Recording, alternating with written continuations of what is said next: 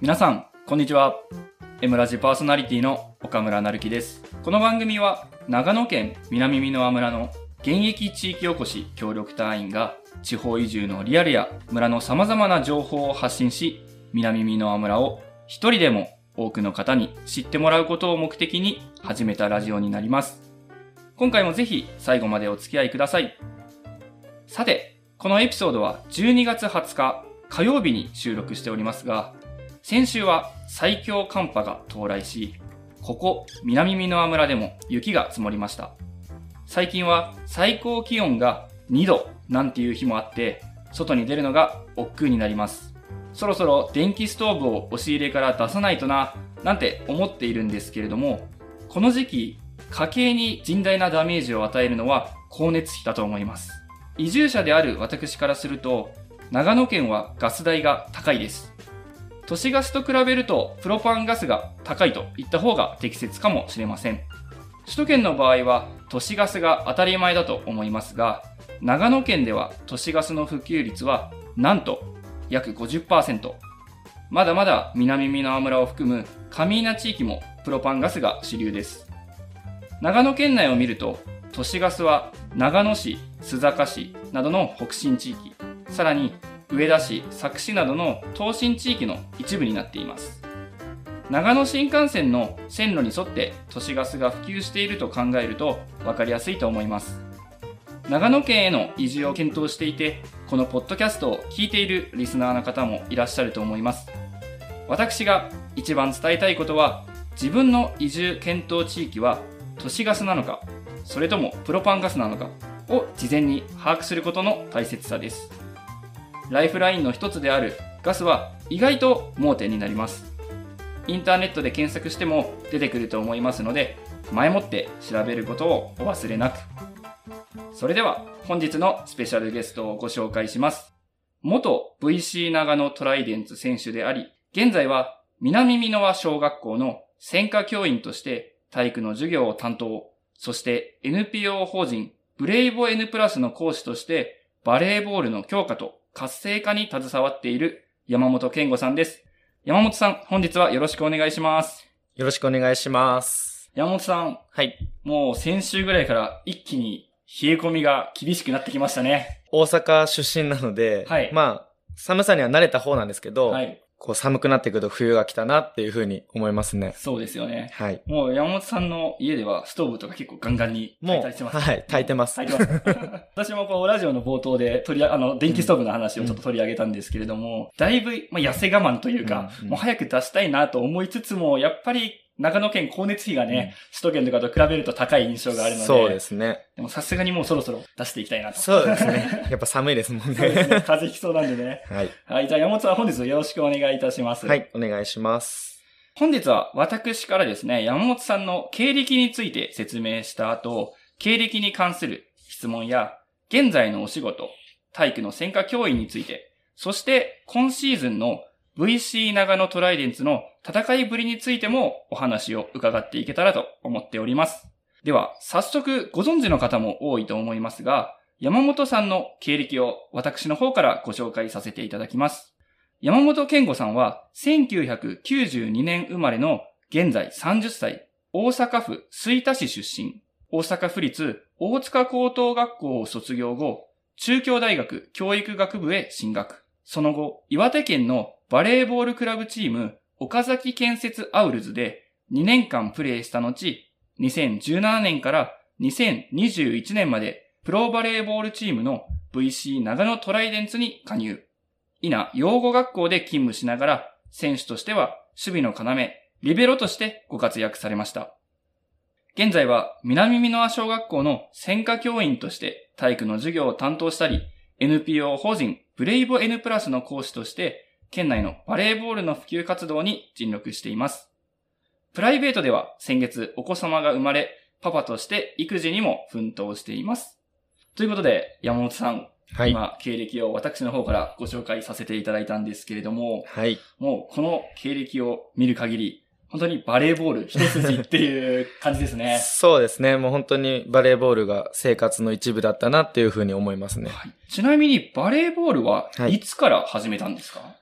一応あの、母親がママさんバレーボールをやってたのと、はい姉がバレーボールをしてたっていうのがあって、よく練習とかついていってて、はい。気づいたらこうボールを触ってたっていう感覚ですね。記憶が、なんていうか、できる前というか、もそうですね。らもう、端っこでずっとボールを触ってたっていうう、。なるほど、なるほど。はいじゃあ、お母さんとかお姉ちゃんは、ちょっとプレーというかね、はい練習しながら、傍らで体幹の横でもそうですう、バレーボね。ールと親しんでたという形なんですかね。じゃあ、当然、中学校でもバレーボール部に入ったんですか？そうですね。でもちょっとそこもいろいろありまして、はいはいはいはい。まあ、小学校はバレーボール部っていうより、こう、男女でこうはい楽しくやるっていうのがこう、あったんですけど、やっぱ中学校で部活動に入るって言った時に、バレーボール部がなくて、まあ、入学してこう、最初は野球部に仮入部したんですけどあ、そうなんです。野球部入ったんですね。そうなんですよ。ちょっと小学校の時に少年野球もやってたので、はい。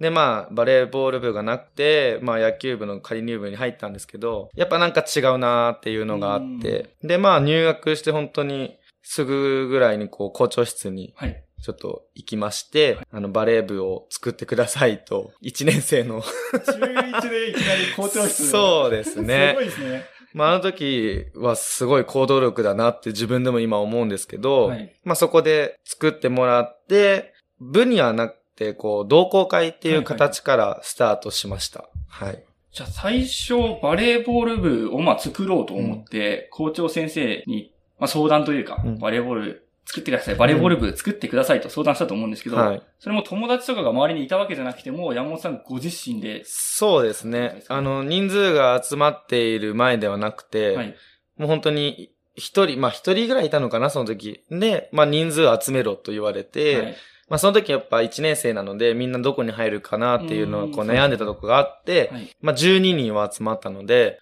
集まりましたっていうことで、まあ同好会スタートはい。したんですけど、やっぱ体育館とかの割り当てはもう埋まっているので、他の部活で。ね。なので自分たちの練習場所はあのテニスコートの横で、フェンスを使って、まあネットの高さも全然違うんですけど、はい、もうほとんどが青空バレーからスタートで。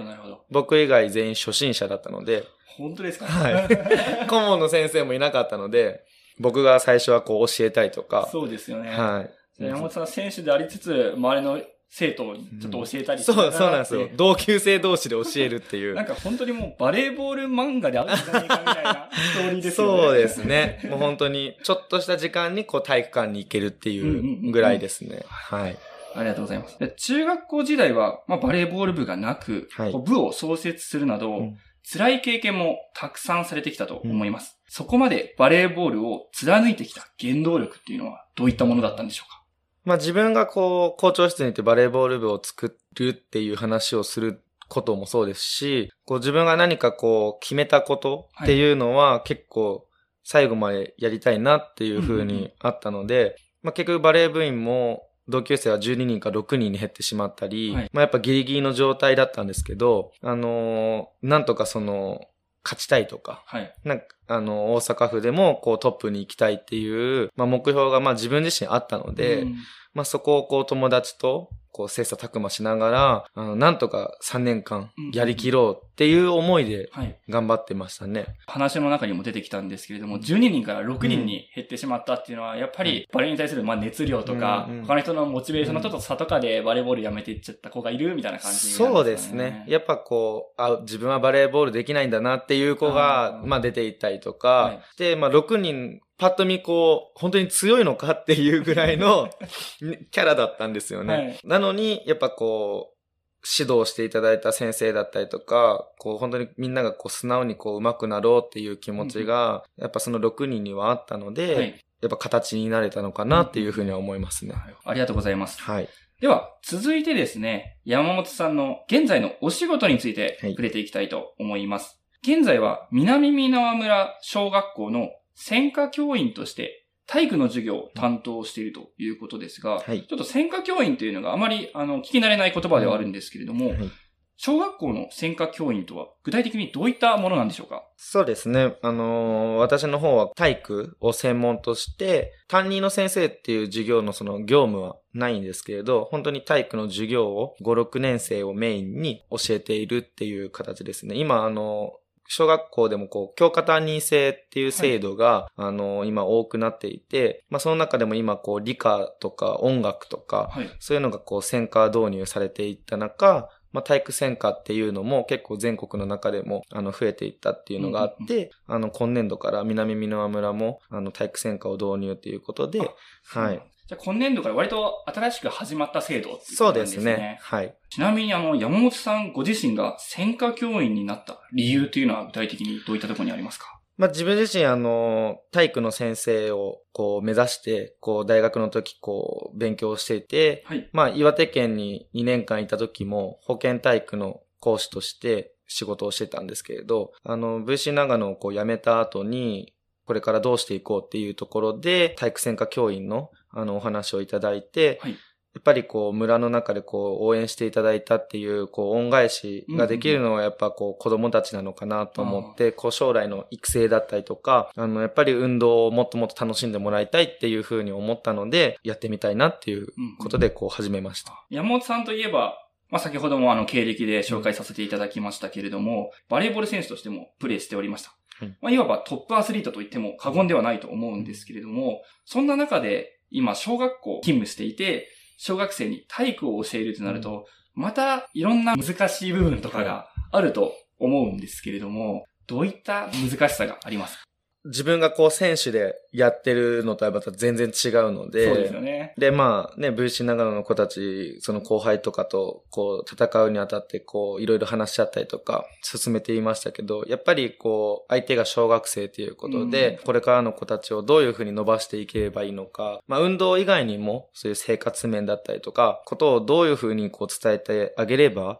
わかりやすく、あの、できるのかなっていうところはすごくこう難しいなっていうふうに思いますし、ただこう運動をさせるっていうか体育の授業をさせるっていうのは本当は良くないなと思ってて、自分の中で、はい、その体育の授業の中で協力性だったり、あともっとこう子供たちの中でリーダー的な存在ができたりとか、なんかこう、この子たちにはこういうのが合うんだろうなっていうのをこう探しながらやるっていうのはすごい難しいなっていうふうには思いますね。そうですよね。はい。では、続いてですね、はい、最後のトークテーマに移っていきたいと思います。今シーズンの VC 長野トライデンツについて山本さんにお聞きしていきたいと思います。山本さんが、まあ、トライデンツをですね、引退してから2年ですかね。はい。2年が経過しますが、後輩たちの活躍は山本さんの目にどう映っていますか？そうですね。こう、引退して2年経って、ホームゲームを見に行ったりとか、まあ、今年はまだちょっと見に行けてないんですけれど、映像を見た中、本当にまた新しい VC 長野が出来上がったのかなっていうふうに思いますし、スタッフも変わって、うんうん、で、選手のこう、若い力が増えてきて、はい、あの、僕がこう、プレイしていた時よりか、もっと活気があるというか、うん。すごいこう、目標に向けて、あの、戦っているんだなっていうふうにはすごく見えますね。はい実際に後輩たちの活躍を映像で見たりして、またバレーボールやりたいな、みたいな、山本さんご自身がこう気持ちになったりはしないんですか、やっぱり、引退した年、その次の年のリーグに手伝いに行ったりとかしたんですけど、はい、やっぱコート見てると立ちたいなっていう、やっぱも戻りたいなっていう思いは正直あったんですけれど、はい、まあでも自分の中ではこう、覚悟を決めて、機体を選んで、後輩たちに託すっていう思いがあったので、うん、なんかその後輩たちの戦う姿を見ると、あこの V1 の舞台に立てるのをこうちゃんと残せてよかったなっていうふうにも思いますし、やっぱりあの、まあ、VC 長野はそういう企業スポーツではないので、うん、あのみんなこう仕事をしながらやっているっていう、まあ、自覚っていうのもあと覚悟もありますし、そういうのをこう外から見ると、あ、やっぱりまた、こう、ブーシ長野のチームって他と違ってこう魅力あるんだなって、こう外から見るとすごい分かったっていうか、なのでそういうところをこう、まあ、自分自身こう別の環境にいるんですけど、なんかこう、パワーをもらってるなっていうふうに思います。はい。ありがとうございます。はい。では、2022年10月下旬に開幕した V1 リーグのシーズンなんですけれども、はい、山本さん目線で今シーズンの VC 長野トレーリンズの戦いぶり、そして来年以降の、まあ、見どころ、そして注目ポイントがあったら、ぜひ教えていただきたいと思います。はい。まあ、開幕して、あの、ホームゲームで、サントリーサンバーズさんに一勝を挙げはいねはいスタートはすごい切れているなっていうふうに思ってて、まあ今はもう各チーム一勝ずつしているので、まあどういうふうな展開になっていくか、これからまだわかんないんですけれど、スタートを見て思ったのは、やっぱり新しい外国人選手だったりとか、まあ新しいスタッフ、はい。で、あの、若い後輩たちがこうコートに立っていて、バレーボールの展開が変わったな。やっぱり今まではこう、なんとか一生取りたいとか、はいまあボール、どんなボールでもこう食らいつこうっていう意識の中やったんですけど、今の VC 長野を見てると、やっぱり自分たちがしないといけないことがしっかりとこうコートで出ているなっていうのはすごい見えているので、まあ正直この一生しかしてないっていうのは実は苦しいんですよね。うん他のチームは何勝もしてる中、やっぱりその連敗を抜け出したいんだけれど抜けれないっていうのが、だけどその中でも、こう、選手たちは毎週練習してるので、あのーそこをこうめげずにやってもらいたいなというふうに思いますし、来年以降も、まあここが多分勝負だと思うので、はい。年明けいいスタートが切れたら、また勝率も上がってくるのかなっていうふうに思うので、また頑張ってもらいたいですし、V1 リーグは4月まで。そうですね。最初はもう4月までなのそうでで、すよね。はい。じゃあまだ始まって中盤ぐらいに当たりますもんね。そうですねそうですよね。はい。まあ正直、2023年年が明けてからっていう部分でもありますよね。そうですね。もうここからが勝負だと思います。そうですねもう一回。ははいい。。2023年初戦はですね、1月7日土曜日、東京グレートベアーズとの対戦になりますので、来年以降、チームの巻き返しを期待したいところでですね。はい。そうですね。はい、ありがとうございます。では、まだまだ山本さんにいろいろお話お聞きしていきたいんですけれども、エンディングのお時間近づいております。最後に、リスナーの皆様へ向けて、一言メッセージをお願いいたします。はい。今回は、えーゲストに、えー呼んでいただいて、あの、南美濃村でいろんな活動をさせていただいて、たくさんの方に応援していただいてるなっていうふうに、えー感じてます。私自身もこう、引退をしてから、えー新しい仕事を、そして、あの、バレーボールの仕事として、えっ、と、NPO 法人ブレイボー N プラスで、えー全国、そして長野県内でバレーボール教室や講演会など行っていますので、ぜひ講演会で目標についてとか、夢についてとか、いろいろこうお話を聞きたいっていう方がいましたら、ぜひ依頼の方よろしくお願いします。はい、ありがとうございます。山本さんは長野県内でもバレーボール教室なども開催されているということですよね。はい、そうです。まあ、山本さんの活動が長野県内全体のこのバレーボールの底上げっていうんですかね、にもつながってくるといいですね。そうですね。それでは2023年1月14日土曜日次回の M ラジでお会いしましょう。今回が年内最後のエピソード配信になります。2022年は特別編を含め全42回のエピソードを配信してきました。ここまで継続できたのはいつも番組を聞いてくださるリスナーの皆様のおかげです。本当にありがとうございました。来年もリスナーの皆様に少しでも有益な情報を提供できるよう精進していきますので、引き続き M ラジをよろしくお願いいたします。最後にお忙しい中、ゲスト出演していただきました山本健吾さん、本当にありがとうございました。ありがとうございました。以上、長野県南美濃村地域おこし協力隊の岡村成樹でした。それでは、良いお年を良いお年を。